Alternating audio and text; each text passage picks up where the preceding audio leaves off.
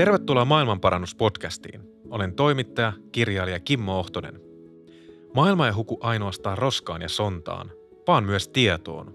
Some pursua päivittäin kaikenlaista informaatiota, usein aika kyseenalaistakin. Elämästä on tullut entistä kaoottisempaa ja usein sitä miettii, että mitä täällä nyt oikein tapahtuu ja miksi. Mä oonkin huomannut, että teknologian huimasta kehityksestä huolimatta usein se kuranteen tieto, jota me nyt kipeästi tarvitaan, löytyy mistäs muualtakaan kuin kirjoista. Siksi Maailmanparannuspodcastissa etsitään ympäristökysymysten ympärillä niitä tiedonjyväsiä ja oivalluksia, joilla me voidaan tehdä maailmasta astetta parempi paikka. Yksi kirja kerrallaan. Jokaisessa jaksossa saan vieraakseni kirjailijan, jonka kanssa parannamme maailmaa niin kuin huomista ei olisikaan.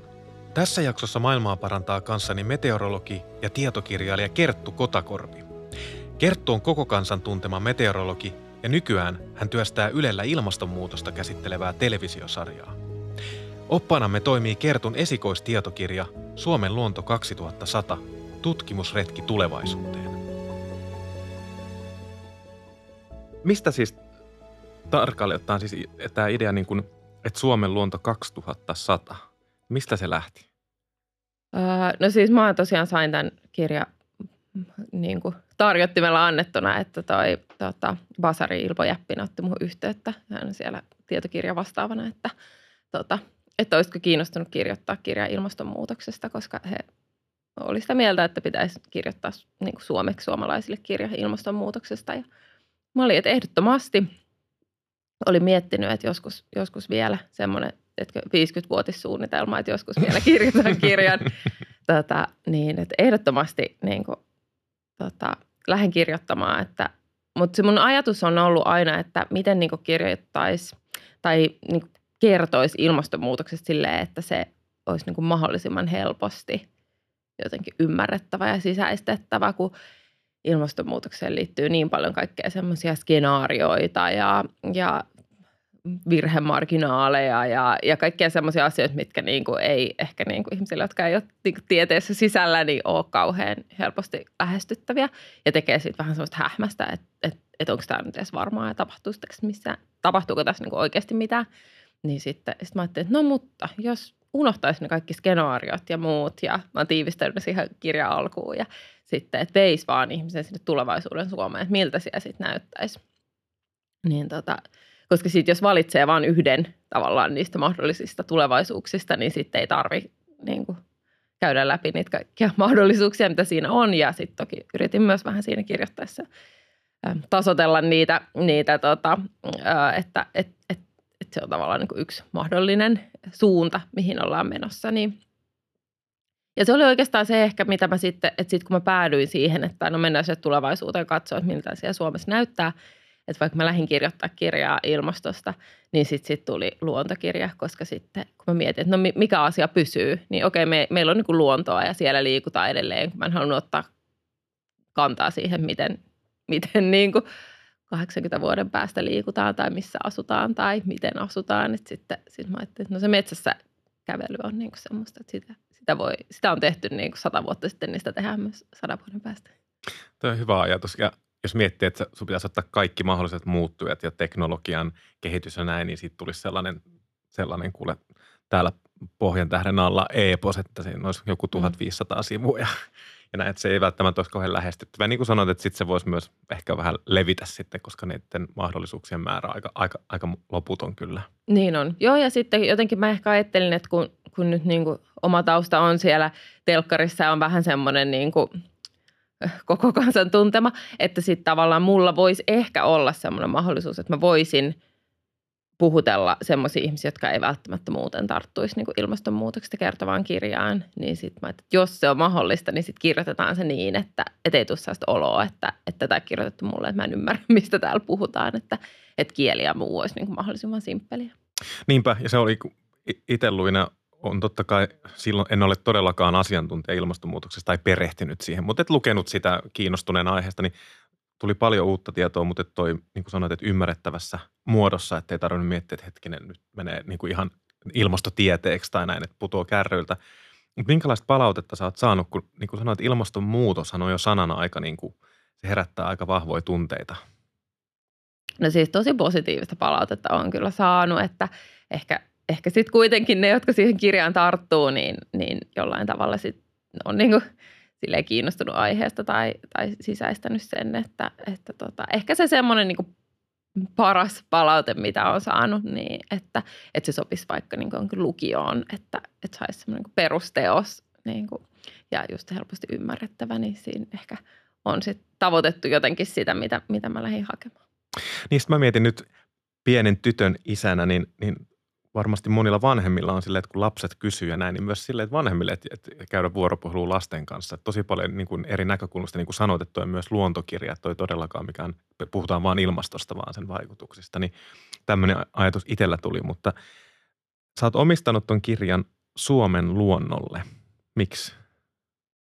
Uh, no, no se oli semmoinen pääpisto, että, että tota, siinä vaiheessa, kun kirja oli valmis, niin että ei, haluatko tähän jonkun omistuskirjoituksen? Ja sitten mä olisin, että no, tämähän on niin kuin Suomen luonnolle tehty, että se on semmoinen niin kuin, mm, että jotenkin semmoinen, että, että haluaisin, että se Suomen luonto on myös tulevaisuudessa niin kuin jotenkin yhtä mahtava ja ihana ja helposti lähestyttävä kuin se on niin kuin mulle ollut tänä päivänä. Ja sitten ehkä myös semmoinen, että, että mä haluaisin, että, että ihmiset lukis vaikka ton kirjan ja, ja miettisi sitä ilmastonmuutosta ja ehkä niin tekisi osansa siinä sen hillitsemisessä, että sitten se Suomen luontokin voisi mahdollisimman hyvin sitten tulevaisuudessa. Ehkä joku semmoinen ajatus siinä oli takana. Hieno ajatus ja mehän ei ole aikaisemmin tavattu, mutta että kun on somesta seurannut sun meininkiä, niin, niin kyllä mulla ainakin on välittynyt myös semmoinen kuva, että just, että sä oot aikamoinen luontoihminen ja, ja sua kiinnostaa erinä, erinäiset elämän muodot, luontokappaleet ja sä kuvaat paljon. Onko tulkinut ihan oikein? Se on just näin. Joo, ja sitten se on jotenkin hauskaa, että, että ehkä ton kirjan myötä vielä ja sitten sen somen myötä ja muuta. Että en mä ollut jotenkin edes yhtään ajatellut, kun en, en mä kuitenkaan ole mikään semmoinen niin kuin, tiedätkö, että olisin, olisin niin kuin viettänyt lukuisia öitä metsässä niin kuin elämäni aikana aina ja muuta, mutta et ehkä semmoinen niin kuin jollain tavalla tosi arkisesti se luonto on niin kuin aina ollut osa mun elämää, että on niin kuin liikkunut pyörällä ja kävelleen ja tykännyt liikkua metsässä ja, ja niin kuin luonnossa, missä vaan soilla ja, ja vesistöissä ja, ja tota, sitten, sitten niin kuin, no sitten mä jotenkin keksin, niin kuin, siitä on ehkä joku no, viidestä seitsemän vuotta, kun niin kuin innostuin jotenkin linnuista, että, että haluan tietää lisää ja sitten se linnut on jotenkin semmoinen suhteellisen vielä helposti rajautuva eliöryhmä ja ja tota, on tutustunut niihin ja sit sitä kautta tietenkin myös taas liikkunut enemmän ehkä luonnossa ja, ja tota, kyllähän se niin vie mukanaan. Ja sitten ehkä myös sille kaikelle somelle ja työlle ja kirjoittamiselle niin semmoista täydellistä vastapainoa, että sittenhän mä en ole millään tavalla töissä tai somessa, kun mä oon siellä luonnossa, vaan sitten mä oon vaan niin kuin, semmoinen seuraavana osapuolena. Mistä se lähti toi luontokuvausharrastus? Milloin se on alkanut? No Öö, mä oon kyllä ollut jotenkin kiinnostunut niin kuvaamisesta, ja tota, mutta ehkä enemmän se on ollut sitä, että on kiva, kun kännyköissä on kamera, että sitten kun vaan liikkuu, niin voi ottaa kuvan, kun näkee jotain hienoa. Mutta kyllähän sitten niin aika nopeastihan se ei ihan riitä. Että tota, olisiko sitten joku kymmenkunta vuotta, kun mä sitten niin kuin päätin, että nyt mä ostan semmoisen niin kuin, tota, niin kuin järjestelmäkameran, missä on vähän, vähän ulottuvuutta enemmän. Ja ja tota, sitten se on vaan kiva pitää sitä mukana sitä kameraa ja ottaa niitä kuvia niin kuin niistä hienoista jutuista, mitä näkee. Mutta enemmän just niin päin, että varmaan oikein luontokuvaa ja miettii, että minkälaisen kuvan se haluaa ja koittaa sitä niin kuin jotenkin jahdata. Mutta mulle se on enemmän sitä, että mä vaan niin kuin liikun luonnossa ja sitten otan kuvia niistä asioista, mitä mä saatan nähdä. Ja e-, en ole aamuyöllä liikkeellä, että kyllä se on silleen, silloin kun sattuu, sattuu tota, huvittaa ulkoilu, niin, niin tota. No mutta linnuthan on päivälinnut, niin ne on liikkeellä päivällä kanssa. Mm. Että, ja niitähän näkyy sun kuvissa aika paljon just lintuja. Joo, niinpä. Niin, koska sitten tavallaan niin kuin, no, on kasvejakin kiva kuvata ja, ja hyönteisiä, jos niitä sattuu kohdalle, mutta ehkä ne linnut on silleen, että niissä on jotain semmoista niin kuin enemmän niin kuin elämää tai semmoinen tunne, että nyt mä niin kuin saan kiinni jotakin ja sitten tietenkin kun niitä seuraa ja, ja sitten se on vähän semmoinen – käytännön asia myös, että sitten kun ottaa kuvia niistä linnuista, niin niitä voi sitten tunnistaa ja opetella tunnistamaan ja, ja sitten niistä saa joskus jonkun hienonkin kuvan. Pakko mainita nyt tässä niin kuin, me tull, tämä tulee ulos tässä syyskuun puolivälistä tämä podcasti, niin näinä main sulta ilmestyy toinen kirja. Kyllä vaan. Pakko kysyä siitä vähän, mistä siinä on kysymys? No minun luontoni kertoo aika lailla just näistä asioista, mistä me on tässä puhuttu, eli siitä niin kuin luontosuhteesta ja luonnossa liikkumisesta ja mitä se mulle antaa ja, ja mitä siellä voi, voi nähdä myöskin, että, että on niin kuin tietokirja, että, että sielläkin on sitä tietoa, mutta on sitten myös aika paljon sellaista omaa pohdintaa myös siitä niin kuin luontosuhteesta ja sitten tota, ja sitten niitä kuvia, niitä omi, oma ottamia kuvia, että se on kyllä ää, täytyy sanoa, että tuntuu aika hienolta, että niitä omia kuvia nyt sitten julkaistaan. Mahtavaa. Odotan innolla, että pääsen lukemaan senkin, mutta että sä mainitsit tuossa, että sut on, sä oot tullut tunnetuksi koko kansalle meteorologina ja siinä on niin kuin tavallaan se selkeä rooli ja nyt sä oot tämän kirjan myötä ja nyt TVnkin puolella lähtenyt sinne niin kuin toiselle puolelle niin kuin tutu, tutustumaan ja tutkimaan niitä niin kuin luonnon ihmeitä, mutta sitä myötä myös ongelmia, joita meitä tässä ajassa on, niin minkälainen tämä siirtymä on ollut sieltä niin kuin uutistudiosta sinne mettään? No onneksi se on niin kuin meidän tapahtunut pikkuhiljaa, että en ole yhtäkkiä hypännyt. Että, että kyllä mä niin kuin jo aikaisemmin silloin, niin kuin kun olen tehnyt ihan säätiedotuksia pelkästään, niin olen just puhunut ilmastonmuutosta ja ko- ilmastonmuutoksesta ja koittanut pitää sitä niin kuin esillä vaikka uutisissa ja, ja semmoisissa, missä on niin kuin voinut itse – päättää vaikka keskusteluaiheita ja muuta. Että on niin kuin tietoisesti koittanut sitä tuoda ja, ja tämä on niin kuin syy, minkä takia sitten vaikka esimerkiksi se Kuston tai Atti muhun yhteyttä, että mä oon niin kuin puhunut julkisesti ilmastonmuutoksesta ja, ja, tota, ja sitten varmaan niin kuin sitten sen kirjan myötä koki semmoisen herätyksen tämän niin kuin Suomen luonto 2100 kirjan myötä, että, tämä on nyt se juttu, mitä mä niin teen, että puhun ilmastonmuutoksesta ja myös siitä luonnosta, koska ne on niin jotenkin – tiiviisti yhteydessä, että vaikka mäkin ehkä ajattelin, että se ilmastonmuutos on se mun juttu, mutta sitten jotenkin se luonto on kuitenkin niin lähellä ja sitten se luontokato ja miten ne niin kuin liittyy toisiinsa.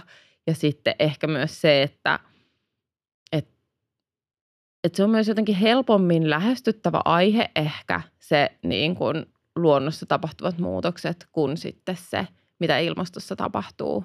Et niin kuin, tai ainakin itselle tuntuu, että se saattaa olla ehkä niin kuin helpommin ää, niin kuin ihmisten jotenkin ymmärtää tai sisäistää, että mitä niin kuin niissä eliölajeissa tapahtuu, kuin ehkä se, että mitä siinä niin kuin keskilämpötilassa tai jossain sateisuudessa tapahtuu. Että sen takia niin on kokenut, että ne molemmat on, niin kuin, ne on niin kuin hyvä pari pitää yhdessä. Ja, ja sitten pikkuhiljaa oli tuo kirja ja sitten on tullut se some ja, ja sitten on jotenkin ehkä luonut semmoisen tota, niin kuin jotenkin sellaisen niin itselle sopivan repertuaarin, niin tapoja puhua niistä aiheista. Ja, ja oli myös ihan pitkällinen prosessi, niin kuin, että ajattelin sitä jo ennen tuota kirjaa, että Ylen pitäisi tehdä ohjelma ilmastonmuutoksesta ja olen niin miettinyt, miten, miten, miten mä pääsisin tekemään sellaista ja sitten löytyi oikeat ihmiset ja, ja sitten lopulta nyt sitten tällä hetkellä teen myös sitä sarjaa siitä ilmastonmuutoksesta – Yle Markku Sipin kanssa. Meillä on niin hyvä tiimi siinä, niin kyllä, kyllä silleen,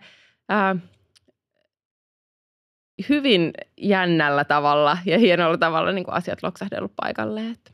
Niinpä, moni, monia juttuja. Se sarjahan nähdään, eikö se ensi vuonna 2024 jossain Joo, vaiheessa? kyllä. Joo, että nyt, nyt kuvataan tämä vuosi ja, ja sitten jossain vaiheessa ensi vuonna tulee ulos, kunhan tiedetään aikataulut ja nimi ja muut, että vielä aika paljon auki olevia asioita. Mutta on jännä, mitä sanoit, että kunkin kohdalla, että, että voisi aina ajatella, että joo, mulla on ollut aina selvää. Joillain on selvää, että mitä ne haluaa elämässä ja ne menee sitä määrätietoisesti kohti, mutta että sitten monesti se voi olla sattumaa, että se voi olla siellä niin kuin takaraivossa, että olisi kiva tehdä näin, kun sullakin toi TV-ohjelma ja pitäisi. Sitten sit asiat jossain vaiheessa loksahtaa paikalle ja tässä ollaan. Ja... Hmm. Niin ja sitten tavallaan se, että mäkin olin haaveillut siitä TV-ohjelmasta, mutta et, et ehkä sitten piti just kirjoittaa yksi kirja ensin ja, ja, ja luoda somessa semmoista kuvaa eh, niin kuin itsestä ennen kuin, niin kuin tavallaan oli valmis siihen. Niin, niin se helposti äh, ihmisten mielissä ihan niin kuin lokeroituu, kun julkisuudessa tehdään työtä niin, että toi tekee tota ja toi on se ilmastotyyppi ja toi on se säätyyppi ja toi on se luontotyyppi ja mm. niin poispäin. Tässä niin kuin sanoit tuossa aikaisemmin, että – että tosiaan toi luonto on tässä tosi lähellä. Siellä mennään metsässä ja, ja tuntureilla ja tavataan niitä luontokappaleita, lintuja paljon ja niitä muutoksia käydään läpi.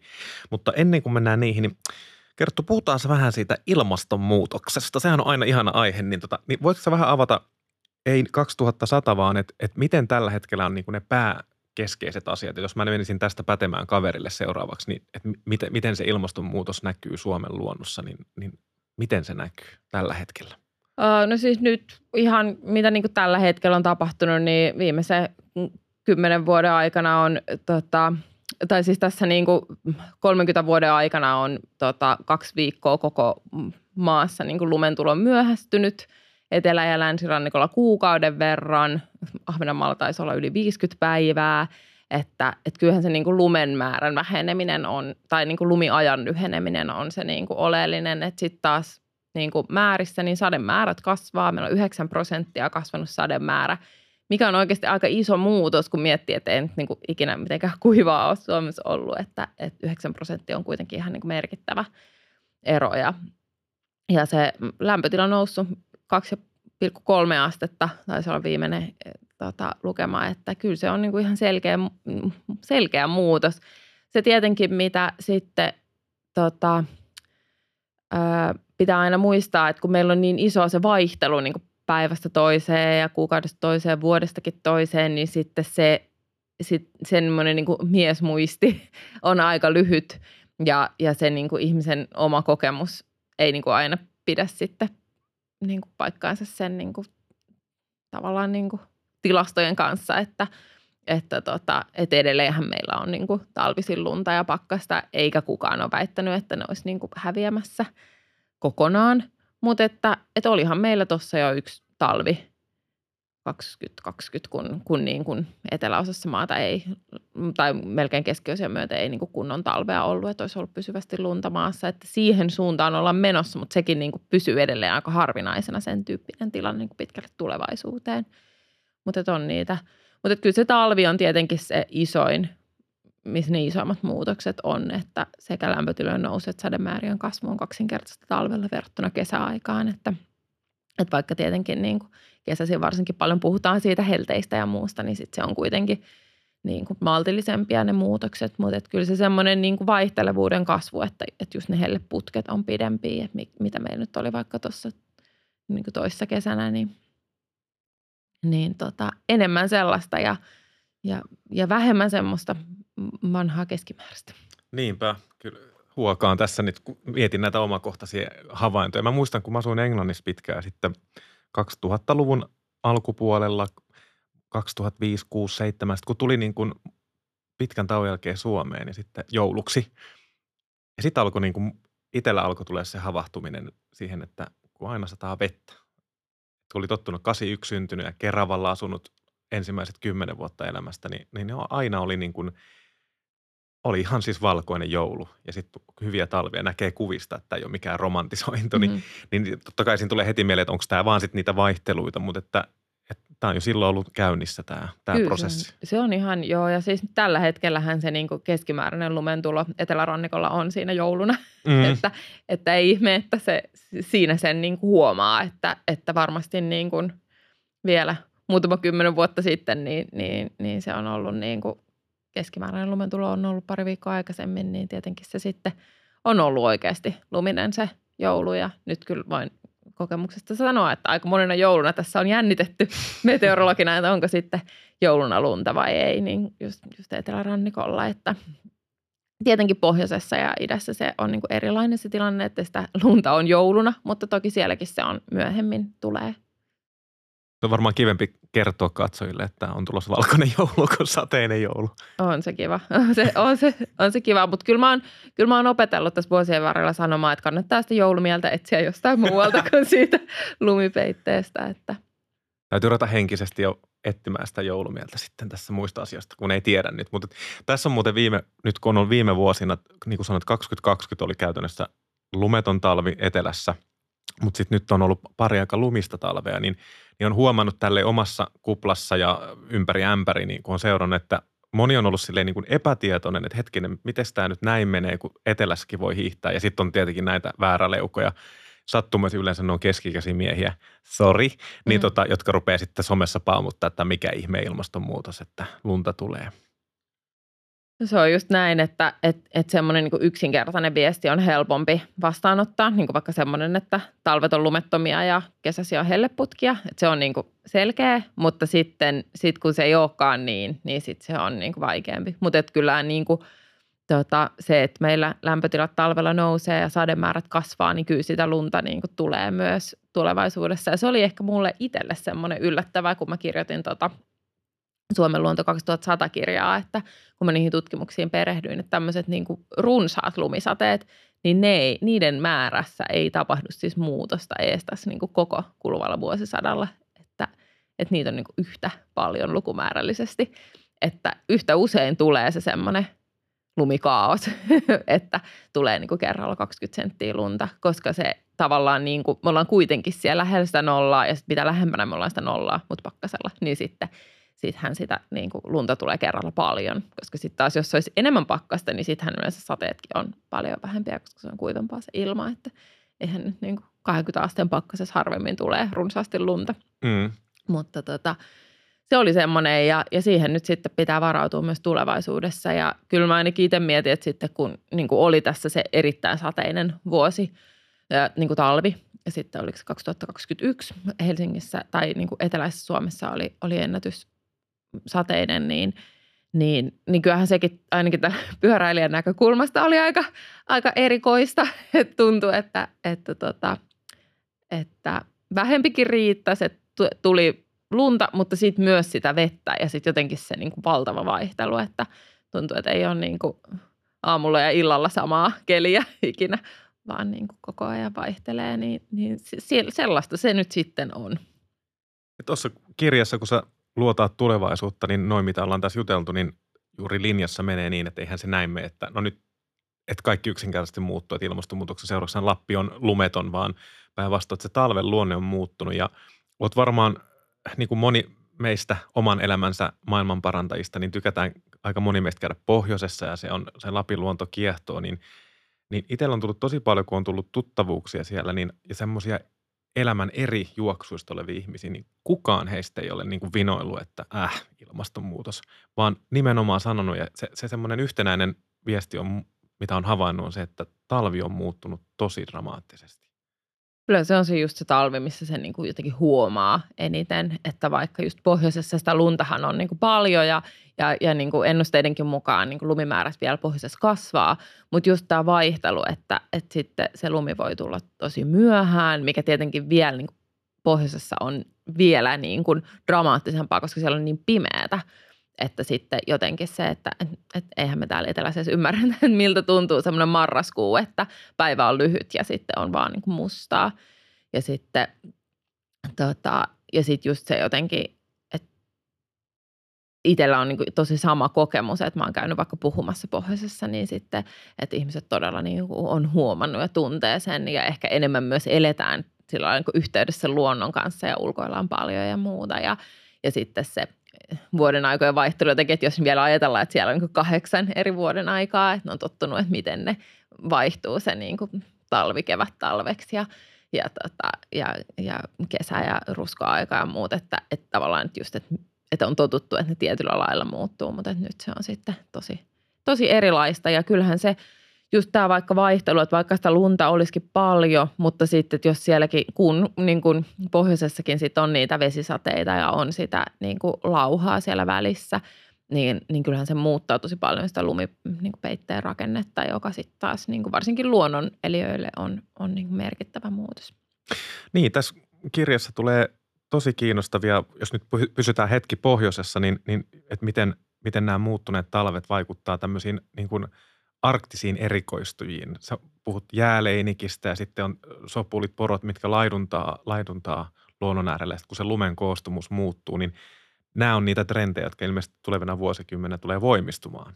Kyllä on ja kyllähän se on niin tosi just dramaattista, tota, varsinkin tunturiluonnossa, missä on niin vähän lajeja ja ne on tavallaan siinä niin kuin, ne on erikoistunut siihen niin kuin äärevään säähän, että on kylmää ja kesä on lyhyt ja on paljon lunta ja ja tota, että kyllähän niin kuin kaikki muutokset siinä ää, asettaa niitä myös vaaraan, koska sitten varsinkin se lauhtuminen niin tuo sitten taas parempia edellytyksiä muille lajeille. Ja, ja tota, ja sitten just tämä niin kun se lumen ja veden vaihtelu, että, että varsinkin se, että lunta tulee myöhemmin, että jos sinne ehtii sitten jäätyä joku tämmöinen vesipinta sinne niin kuin pohjalle, niin se on kyllä niin kuin kaikille kasveille ja, ja eläimille tosi vaarallista, koska sitten se, sen pitäisi niin kuin sulamaahan sataa sen lumen, että se tota, suojaisi sitä mahdollisimman hyvin ja sitten toisaalta niin kuin vaikka porot ja kaikki muut eläimet pystyisi sitten hyödyntämään sitä ravintoa sieltä, sieltä maan pinnalta.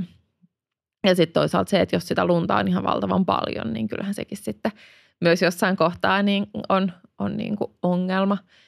Ja kyllä mä oon tosi paljon tässä nyt vaikka ihan niin kuin viime aikoina miettinyt tätä pohjoisen vähän lajista luontoa, että kun on, on kyttyrälohta ja on lintuinfluenssaepidemiaa ja, ja sitten on tämä ilmastonmuutos ja sitten, sitten me ihmiset ajatellaan, että siellä on se koskematon luonto pohjoisessa, että onhan se valtava ristiriita, että kuinka ison paineen nämä erilaiset niin kuin vieraslajit ja, ja, tota, ja vaikka tämmöinen kuin lintuinfluenssaepidemia aiheuttaa, että miten, miten se niin kuin lajisto pystyy toipumaan näistä sitten samaan aikaan, kun se ilmastonmuutos aiheuttaa sitä painetta, että kyllä tässä niin kuin – täytyy myöntää, että varmaan tuo kirja aika monta kertaa ehtii vanhe, vanheta ennen kuin tullaan sinne 2100 vuoteen. Että et niin isoja muutoksia tapahtuu tosi lyhyissäkin ajassa just tuossa niin lajistossa. Sun pitää päivittää aina kymmenen vuoden välein, että seuraava volyymi. Tota. Joo, kyllä mä tuossa jossain vaiheessa mietin, että se voi päivittää sille, että vaihtaa vaan vuosiluvun joku 2050, että kun asiat niin, tapahtuu kyllä. niin paljon nopeammin, että, että sitten jotenkin niin kuin vaikka kun oli just tämä tosi kuuma kesä, niin sitten ihmiset olisivat, että joo mä luin tätä sun kirjaa ja tuntuu, että se on niin kuin jo nyt täällä, että mistä sä kirjoitat. Ja niin, ei sen pitänyt olla. No, tiedätkö, vähän sama, mä välillä kun mulla tuli välillä niin unohtu se, että ai niin, niin totta, tämähän on aikamatka. Kun, kun mm. totta kai siellä, siellä oli pikkasen juonen paljastuksia, mm. niin kuin ah, ahma, norppa, naali. Mm. mm. Tulevaisuuden näkymät ei ole kauhean ruususia, niin, niin, ja ne on toistaiseksi vielä täällä. Mm. Mutta tota, merkit on aika huolestuttavia. Niin mullakin piti aina muistuttaa, että aivan, sä kirjoitat nyt siitä tulevaisuudesta. Mm. Ja totta kai tässä pitäisi, eihän kukaan voi, kellään ei ole kristallipalloa, mutta on aika kiinnostava ajatus, että niin, tämä 2100 voi olla, että joudutaan muuttaa 2040, 50. Niin. Mutta sitten tota, se oli myös jännä, mitä mä oon kuullut tästä, että kun, kun mä loin tuommoisen tulevaisuuden kuvan, niin sitten tavallaan niin kuin positiivisena ihmiset on sanonut, että ihanaa, että joku kertoi jonkun, pos, niin kuin jonkun tulevaisuuden kuvan, joka on kuitenkin niin kuin jotenkin sille käsiteltävä, että kun kun just ilmastonmuutosuutisointi vaikka helposti luo sen kuvan, että et, et, et kaikki vaan tuhoutuu ja niin kuin katastrofi tulee, niin sitten just varsinkin vaikka nuorille, että et, et sitten se voi näyttäytyä ihan hirveän pelottavana ja jotenkin niin kuin hahmottomana, että mitä se tulevaisuus voi olla. Niin sitten tavallaan tuossa kirjassa on se, että no okei, okay, että et, et tavallaan niin kuin jo moni asia on muuttunut ja just vaikka –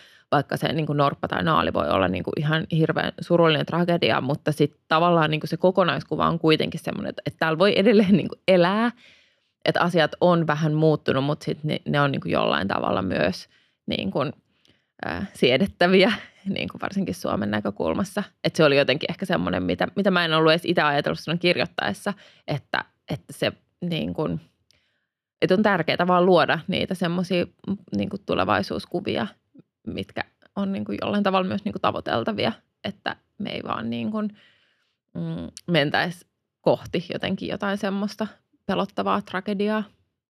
Niin, se asian ytimessä, kun miettii, että tämä meidän niin kuin tavallaan negatiivisen uutisen kulttuuri ja kierre, niin jos sitä seuraa ja sieltä niin kuin ammentaa tiedon luonnosta, ilmastonmuutoksesta, tällaisista valtavista, hyvin abstrakteistakin termeistä, niin, niin se voi olla aika niin kuin tuhoon tuomittu apokalypspäivä nyt, nyt niin, tota, niin mä jotenkin siinä tykkäsin kanssa tästä kirjasta, että, se, niin kun sä oot perehtynyt ja mennään niin kuin syvälle siihen aiheeseen, niin sieltä tulee niitä, että se ei ole vaan mustavalkoista, että tuhoa, tuhoa, tuhoa, vaan että elämä muuttuu, elämä jatkuu. Ja niin kuin sanoit alussa, että siellä metsässä kävellään edelleen, mm. niin kuin ihminen on tehnyt pitkään. Mm. Jostakin joku sanoi, että, että sehän onkin hyvä tulevaisuuskuva, että jos me lähdetään siitä, että me tähdetään siihen, että tulevaisuudessa – me voidaan kävellä metsässä ja kuunnella linnunlaulua, niin sittenhän meidän pitäisi rakentaa sitä meidän elämää siihen suuntaan, että se olisi mahdollista.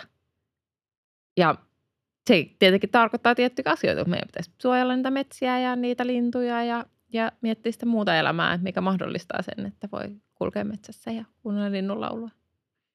Nimenomaan, ja niin kuin sanoit aikaisemmin, että, että kun tämä ei ole ilmastonmuutoskirja, se on osa, iso osa, osa tätä teemaa, mutta että siellä on niin kuin se ihmisen kädenjälki monessa mielessä ja metsien kohdalla se näkyy tosi vahvasti, niin minkälainen niin kuin kokemus tämä oli lähteä tämmöistä kuitenkin aika, aika isoa kansallista aihetta, niin kuin metsien käyttö. Se, se on, kun miettii tässä taas sitä uutis- tai julkista keskustelua, niin se on usein aika repivääkin. Onhan se, joo, että kyllä se, tota, ja sitten tietenkin ehkä se, että kun on itse niin kuin siinä työroolissa tottunut siihen, että, että tota, että niin kuin tavallaan asioihin suhtaudutaan tosi sille asioina ja asiallisena ja näin. Niin, että olihan se jotenkin ha- hauska myös tajuta siinä, kun kirjoitti sitä kirjaa, että niin, että nyt tämä on niin kuin mun. Että se on niin kuin mun nimellä, että tavallaan mä voin kirjoittaa, no tavallaan niin kuin, ää, en voi sanoa, että omia mielipiteitä, niin sitä mä teen ehkä tässä uudessa kirjassa, koska se on niin kuin tietokirja, mutta tietoon perustuen mä voin niin kuin kirjoittaa ne asiat niin kuin ne on, eikä mun tarvitse tavallaan niin kuin miettiä, että kuka tässä nyt on mitäkin mieltä. Että, että, että onhan se niin kuin ikävä ja ehkä tässä niin kuin luonnosta puhuessa muutenkin, että olisi kiva sanoa, että asiat on kivoja ja ihania ja ihana kulkea täällä metsässä ja kuunnella linnunlaulua, mutta sitten siihen väkisinkin aina tulee myös se niin kuin rinnalle, että, että on asioita, mitä voisi tehdä paremmin, on niin kuin asioita, mitä on tehty vaikka Suomessa huonosti ja Suomen luonto voi tietyltä osin huonosti ja se pitää niin kuin vaan voida sanoa ääneen, että jotenkin niin kuin, ainakin itsestä tuntuisi, että sit jollain tavalla ehkä niin kuin missaisi sen mahdollisuuden, jos ei niin kuin sanoisi sitä, että mitä tässä voisi korjata, vaan niin kuin, tai, tai toisi niitä ongelmia esille, vaan puhuisi vaan niistä niin kuin kivoista asioista. Mutta on se semmoista tasapainoilua, että – että ei niin kuin jotenkin halua tarkoituksella niin kuin jotenkin provota tai, tai tota, suututtaa ketään tai, tai niin kuin paasata liikaa, mikä oli varsinkin nyt uuden kirjan kanssa aika semmoinen, että mietin aika paljon, että miten mä niin kuin tasapainotan semmoisen, semmoisen äh, ihanan kivan luonnossa äh, olemisen ja siitä nauttimisen ja sitten semmoisen paasaamisen siitä, että mitä kaikkea pitäisi korjata ja tehdä paremmin. Joo, se on aina semmoinen häilyvä viiva, että pitää kuitenkin paasata, että ihmiset tietää, mutta että missä se menee överiksi, niin se on niin. aina vaikea se tasapaino löytää. Joo, sitten kun on niin kuin muiden lintuihmisten tai lintu- tai luontoihmisten kanssa, ilmastoihmisten kanssa innostuu paasaamaan, niin sitten aika monikin teksti näyttää kauhean kiltiltä, mutta sitten jos tekee niin kuin ikään kuin muille ihmisille sitä kirjaa, niin sitten täytyy yrittää jotenkin nätisti kertoa. Nyt tulikin mieleen, että jos tästä maailmanparannuspodcastista tehdään seuraavan tuotantokausi, niin muutetaan sen nimeksi Paasauspodcast. Annetaan palaa kolme tuntisia jaksoja. Ja... Niin se olisi sellaista tota, kaikille muille paasaajille, että ah, ihanaa, niin kerrankin saa. Niinpä, niinpä. Silleen, että Joo. jos kuuntelet sitä linja-autossa ollessa, niin näkee, että ihminen vaan elää mukana siinä. Niin, niin. Ehkä me tehtäisiin kansallinen julkisen palvelun semmoinen palvelus kaikille, että saadaan vähän purkaa tunteita. Niin. Ei, mutta äh, vakavasti puheen siis toi, mikä tuli niin kuin, kun sä sanoit siitä, että, että, että ilmastokriisi, luonnon, luontokato, luonnon monimuotoisuuden köyhtyminen Suomessa, mikä on totista totta, niin tämä perinteinen sananlaskuhan sanoi, että julkiseen niin kuin semmoiseen agendaan mahtuu vain yksi kriisi kerrallaan. Ja nyt me ollaan jouduttu niin kuin aika nopeastikin tajuumaan, haluttiin tai ei, että me eletään niin kuin useiden kriisien keskellä, jotka on niin kuin kytköksissä toisiinsa. Ja tässä sun kirjassa se tuli mun mielestä tosi ei ylipaasavalla, hmm. vaan kiinnostavalla tavalla ja just niin eri lajien kautta. Että miten esimerkiksi vaikka metsissä se linnun laulukin muuttuu ilmastonmuutoksen, mutta myös sen metsien muokkaamisen seurauksena. Joo, just näin. Ja kyllä mä, tota, no itse asiassa tuli just linnunlaulusta. Meillä on tuossa poimassa mustikoita ja, ja tota, no oli niin vähän silleen hiljainen aika vuodesta, mutta sitten oli yksi kohta, missä oli ihan valtava sirkutus ja sitten siinä oli niin kymmenkunta lajia siinä yhdessä kohdassa. Ja siinä oli semmoisia niin todennäköisesti kirjanpainoja tuhon niin kuin kuusia ryhmä.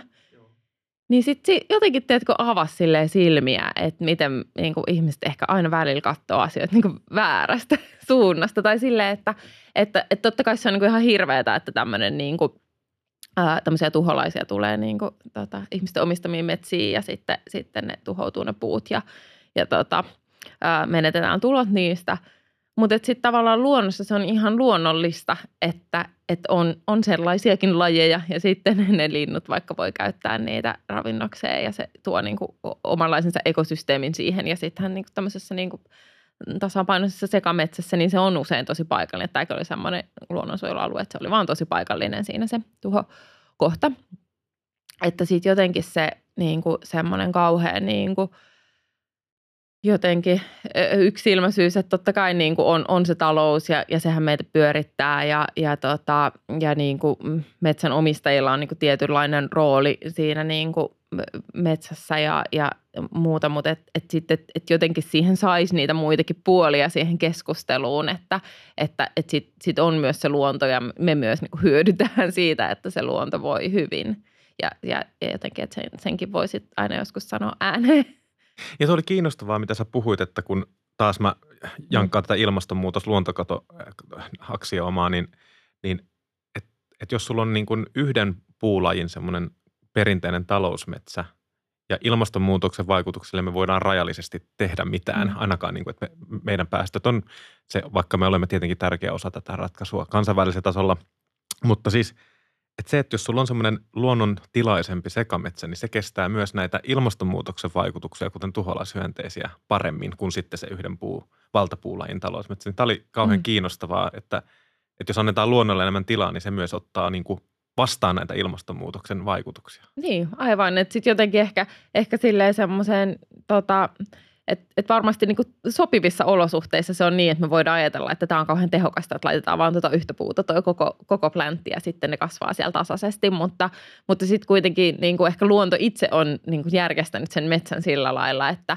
että se olisi mahdollisimman niin kuin, ää, sopeutuvainen myös, myös niin kuin tällaisille just vaikka uusille lajeille tai, tai niin kuin hyvin vaihteleville olosuhteille. Ja nyt sitten tietenkin, kun meillä niin kuin olosuhteet – vaihtuu tosi paljon nopeammin kuin mitä, mitä nyt vaikka meidän, meidän puiden historiassa on tässä aikaisemmin tapahtunut, niin kyllä se semmoinen niin kuin monimuotoisempi metsä myös niin kuin paremmin sietäisi sitä kuivuutta tai, tai niitä vaihtelevia talviolosuhteita tai just niitä niin kuin tulokaslajeja, että, että kuitenkin sitten metsässä noin vaikka tuholaiset on aika – yleensä erikoistuneita tietyn tyyppiseen puuhun, jolloin sitten tämmöinen niin kuin monilajinen puusto, niin siellä tietenkin sitten vaan osa niistä puuyksilöistä sitten kärsii niistä. Tuo on kyllä kiinnostava ajatus ja niin kuin sanoit, että se haastava on sitten, että kun siellä on se tietoisuus siitä luonto, metsäluonnon köyhtymisestä ja toisaalta on sitten ne taloudelliset vaikutteet ja imperatiivit. Nyt on tietenkin paljon puhuttu tästä jatkuvan kasvatuksen menetelmästä, niin oot, oot, millä mielin sä oot tätä, kattonut tätä luonnon suojelu, monimuotoisuuden varjeleminen versus taloudelliset näkökulmat? Onko ne aina vastakkain?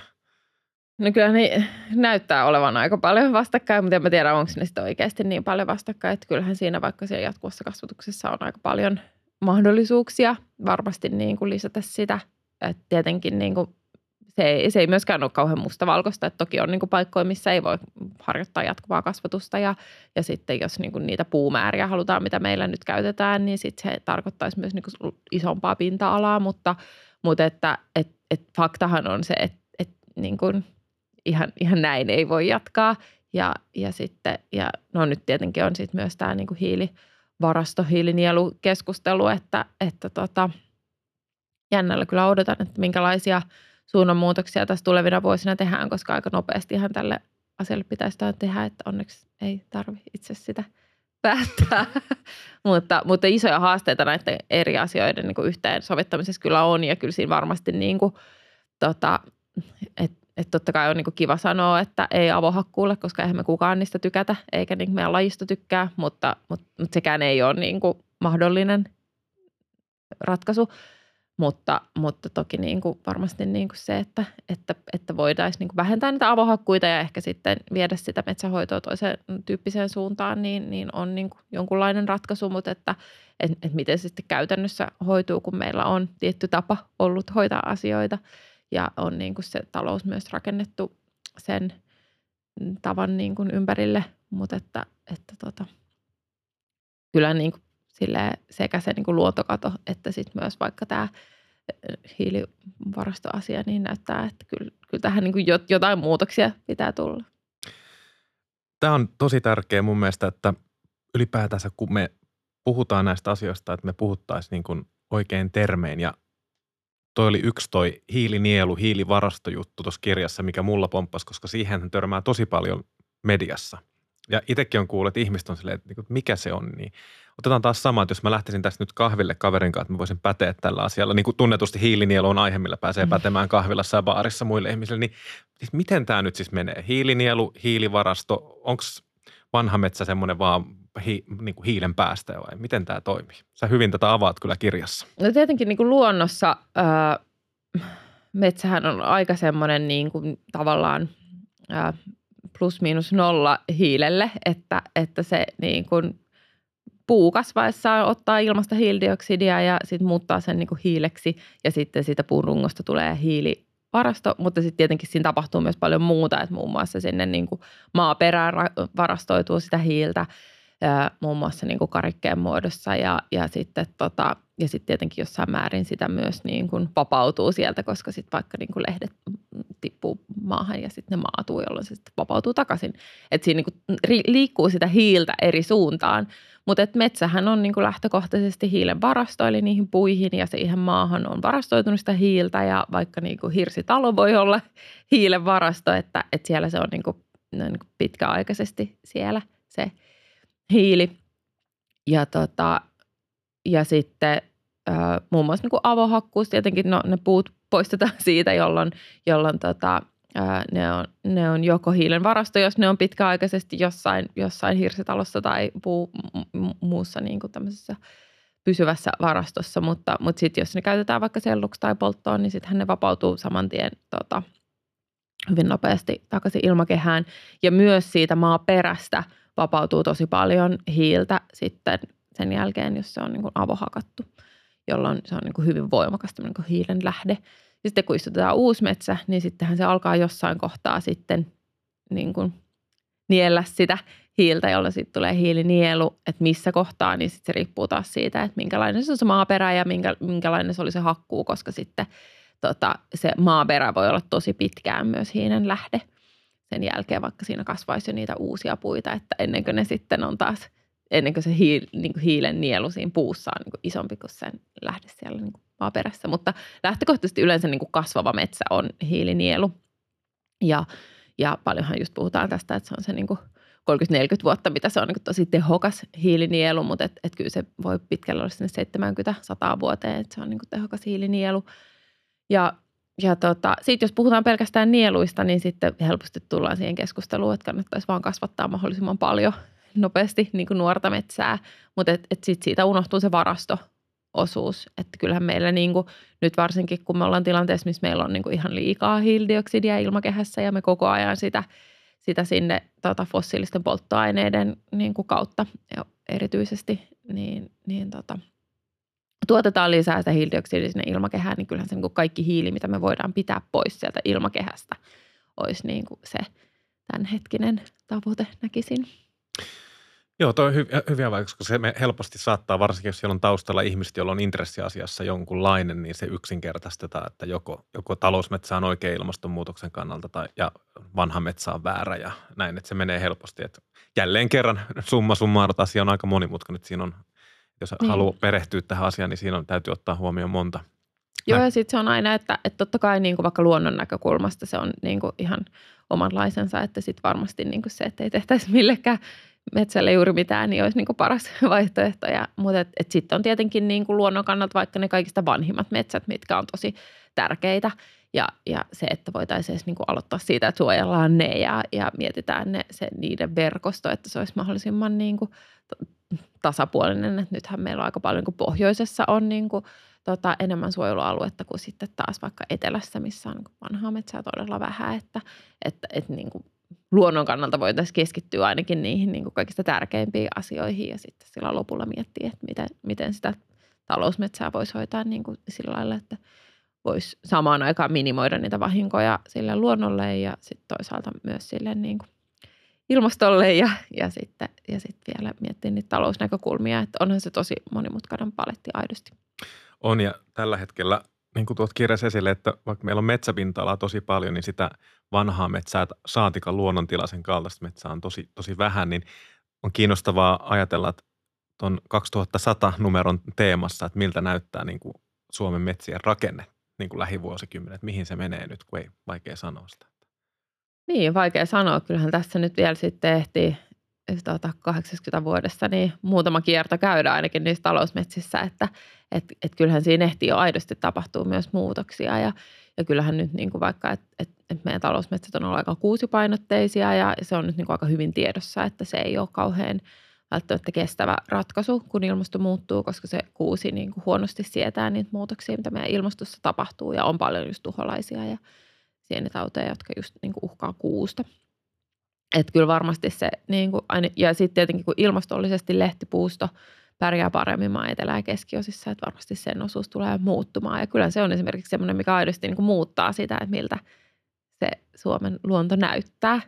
Ja miltä näyttää ihan kuin ajelee tuolla autolla. Ja, ja saa nyt sitten nähdä, miten tämä kaikki niin kuin hiili, nieluvarastoasiat niin kuin muuttaa tätä ja muuta, että, että kuinka erinäköistä se niin kuin metsänhoito sitten on tulevaisuudessa. Mutta että kyllä ainakin näkisin, että se, että, että olisi ehkä enemmän just sitä sekametsää, niin olisi semmoinen niin kuin tavoiteltava ratkaisu. Niin sä kirjoitat, että, että Suomen 2100, niin, niin ei kuuset vähentyy voimakkaasti etenkin pohjoisessa ja mänty valtaa siltä etelässä taas sitten niin kuin sanot, lehti, lehtipuut. Mun on nyt siis tunnustettava, mä muistan, että sä oot kirjoittanutkin joskus joulukuusesta, olisiko Yle, Yleen artikkeli ja, ja sitten se oli, se oli hyvä ja sit, mut nyt tää on, tää on niinku taas tämmöinen henkilökohtainen, että mut kun se on niin hieno, niin mun pitää nyt tunnustaa tämä synti tässä, että kun mä oon jotenkin kasvanut sellaisen, että semmoinen, tiedätkö, korpikuusikko, joka on varjossa ja pimeä ja sitten siellä voi olla karhu jossain, niin se on jotenkin semmoinen mulle kauhean niin kuin sielun maisema jopa näin, niin, niin se, se ei sitten kuitenkaan niin hyvä. Onko se näin, että mun pitäisi vaan tuntuu, että ei saa tykätä, että mun pitää ruveta enemmän fiilistelemään lehtimetsiä. Ei, tykkää vaan. Se on tosi hyvä. Tykkää ihmeessä. Ei se, eikä, eikä kun ei ne ole niin mustavalkoisia, että ei se kuusi katoa mihinkään.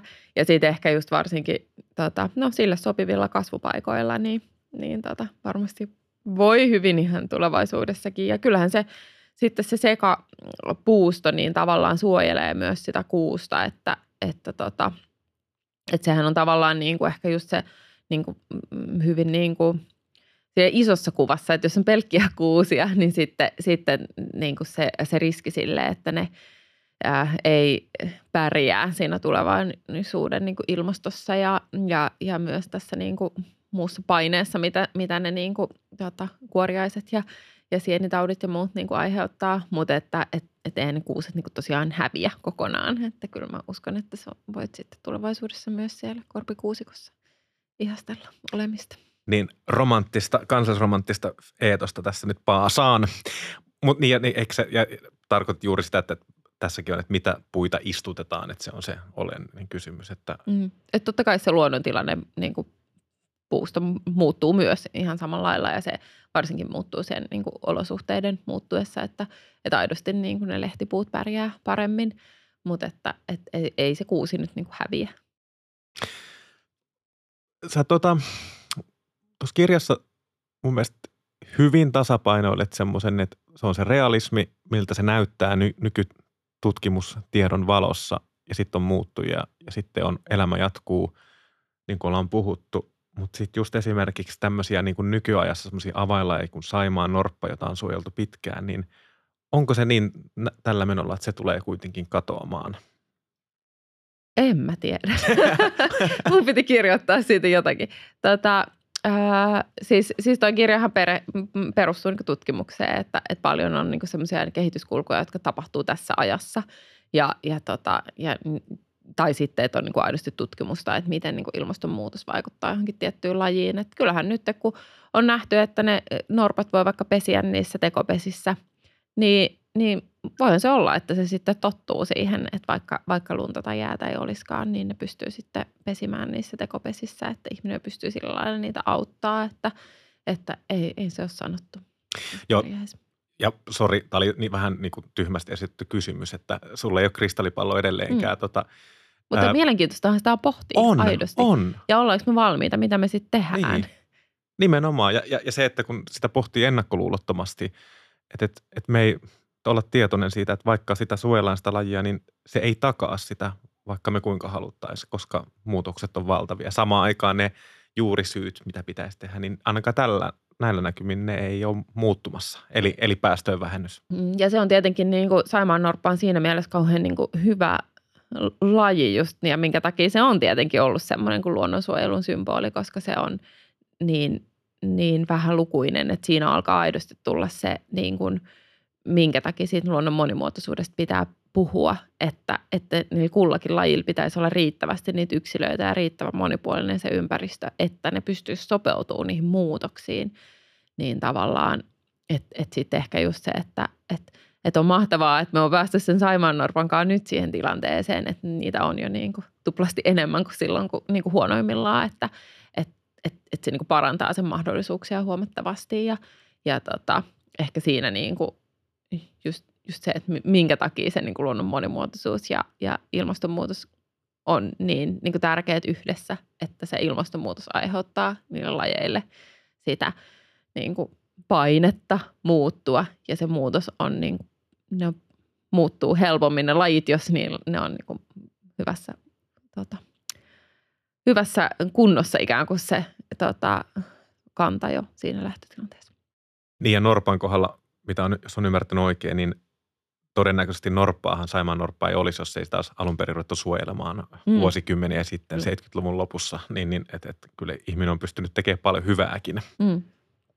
Niin, tai siis niin kuin, äh, korjaamaan itse tekemiensä vahinkoja. Kyllä, kyllä. että, joo. Et sit se on aina jotenkin silleen, että et kiva, että et ihmiset suojelee niitä, mutta sitten kun useimmat kuitenkin lajit on niin kuin, äh, vähentynyt ihmisen toiminnan vuoksi, että sitten monestihan se on vähän semmoista omien vahinkojen korjaamista. Joo, näin, näin se on. Ja mulla, kun puhuttiin alu, aikaisemmin tästä niin kuin luontokuvaamisesta ja lintujen, että sulle linnut on tullut yhä, yhä niin kuin läheisemmäksi, niin pakko kysyä, että kun tässäkin kirjassa esiintyy monia lajeja, niin onko jotain tiettyjä lajeja, jotka sulle on tullut niin kuin erityisen lähe, läheiseksi tänä aikana, kun sä oot perehtynyt tähän teemaan niin kuin myös la, laji, lajien kautta? No varmasti niin kuin paljonkin, että sitten kun esimerkiksi pääsin tuossa tota, alkukesästä seuraamaan tämmöisen niin kalalokkiperheen pesintää, että eihän se paljon vaadi, että kiintyy johonkin lajiin. Että se oli kyllä mahtavaa. Ja sitten jotenkin se niin kuin aito suru, mitä se aiheutti, että se pesintä epäonnistui. Ja, tota, ja sitten on niin kuin, no sitten tietenkin vaikka niin kuin laulujoutsen, joka on semmoinen niin kuin Suomen – tota, ää, kansallislintu ja, ja tota, minkälaisen tarinan senkin takana on ja sen pelastautu, niin kuin pelastus ja, ja, ja sitten se elinvoima, mikä tällä hetkellä on. Ja, ja tota, et kyllä se, se on oikeastaan niin kuin koen, että, että kaikki tieto lisää myös sitä tunnetta. Että et niin kuin just vaikka seurasin no Ylen tätä sääksiliveä, että sitten kun alkoi seuraa, niin kuin tutustui niihin eläimiin, niihin lintuihin, että mitä nyt seuraavaksi tapahtuu ja sitten kun niin kuin tajuaa, että kuinka myös traagista se on se niin kuin elämä tuolla luonnossa, että et, et ei se ole itsestään selvää, että niin kuin linnun pesintä onnistuu tai että lintu palaa muutolta takaisin, niin, niin tota, kyllä se niin kuin aina jotenkin syventää sitä suhdetta niihin, niihin tota, luontokappaleisiin. Ja no, linnut on ehkä silleen mulle helppoja, että kun mä en, mä en tota, jaksa ehkä siellä piilokojussa kökkiä yövyöten, niin sit lintuja voi havainnoida silleen päivisin ja jossain lähellä kaupungissa. Niin sanoit kalalokki, arkinen laji ja joidenkin mielestä, ehkä monenkin mielestä semmoinen riasa, että mm. tulee mieleen, että sitten aika kiinnostavaa, että sä oot kiintynyt, sanoit, että tähän mm. kalalokki, pesivään kalalokki. Niin, kyllä mä nyt mietin, että on se jännittävä seurata, että tuleeko se ensi vuonna takaisin vai. Tosi epäonnistui se pesintä, että ehkä to, toivottavasti ei, että toivottavasti löytää paremman paikan, mutta, mutta tota, kyllä se sitten kuitenkin pitää jotenkin, tai ainakin itsellä on vahvasti semmoinen, että me ollaan kuitenkin ihmiset vähän niin kuin hallitaan tätä, että kyllä sitä jotenkin sille suojelavasti suhtautuu niihin muihin luontokappaleisiin, että ihailee niitä.